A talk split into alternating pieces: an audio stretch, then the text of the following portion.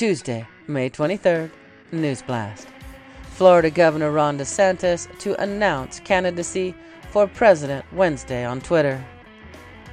Driver who crashed at the White House said he wanted to kill Biden, seize power.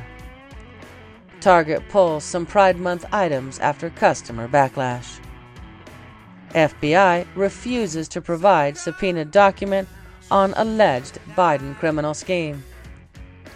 Trump campaign mocks DeSantis' expected Twitter presidential campaign announcement. The IRS acknowledges racial bias in tax auditing. Hunter Biden mistress asks court to jail president's son over custody court battle.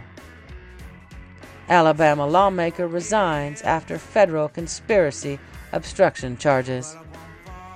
Truth Social update accidentally suspends some users momentarily.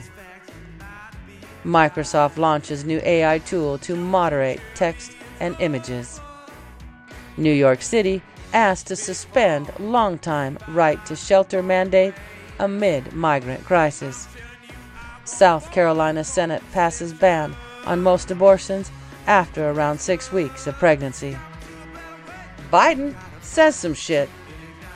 Proverbs 10:6. Blessings crown the head of the righteous, but violence overwhelms the mouth of the wicked. What was the last meme you saved?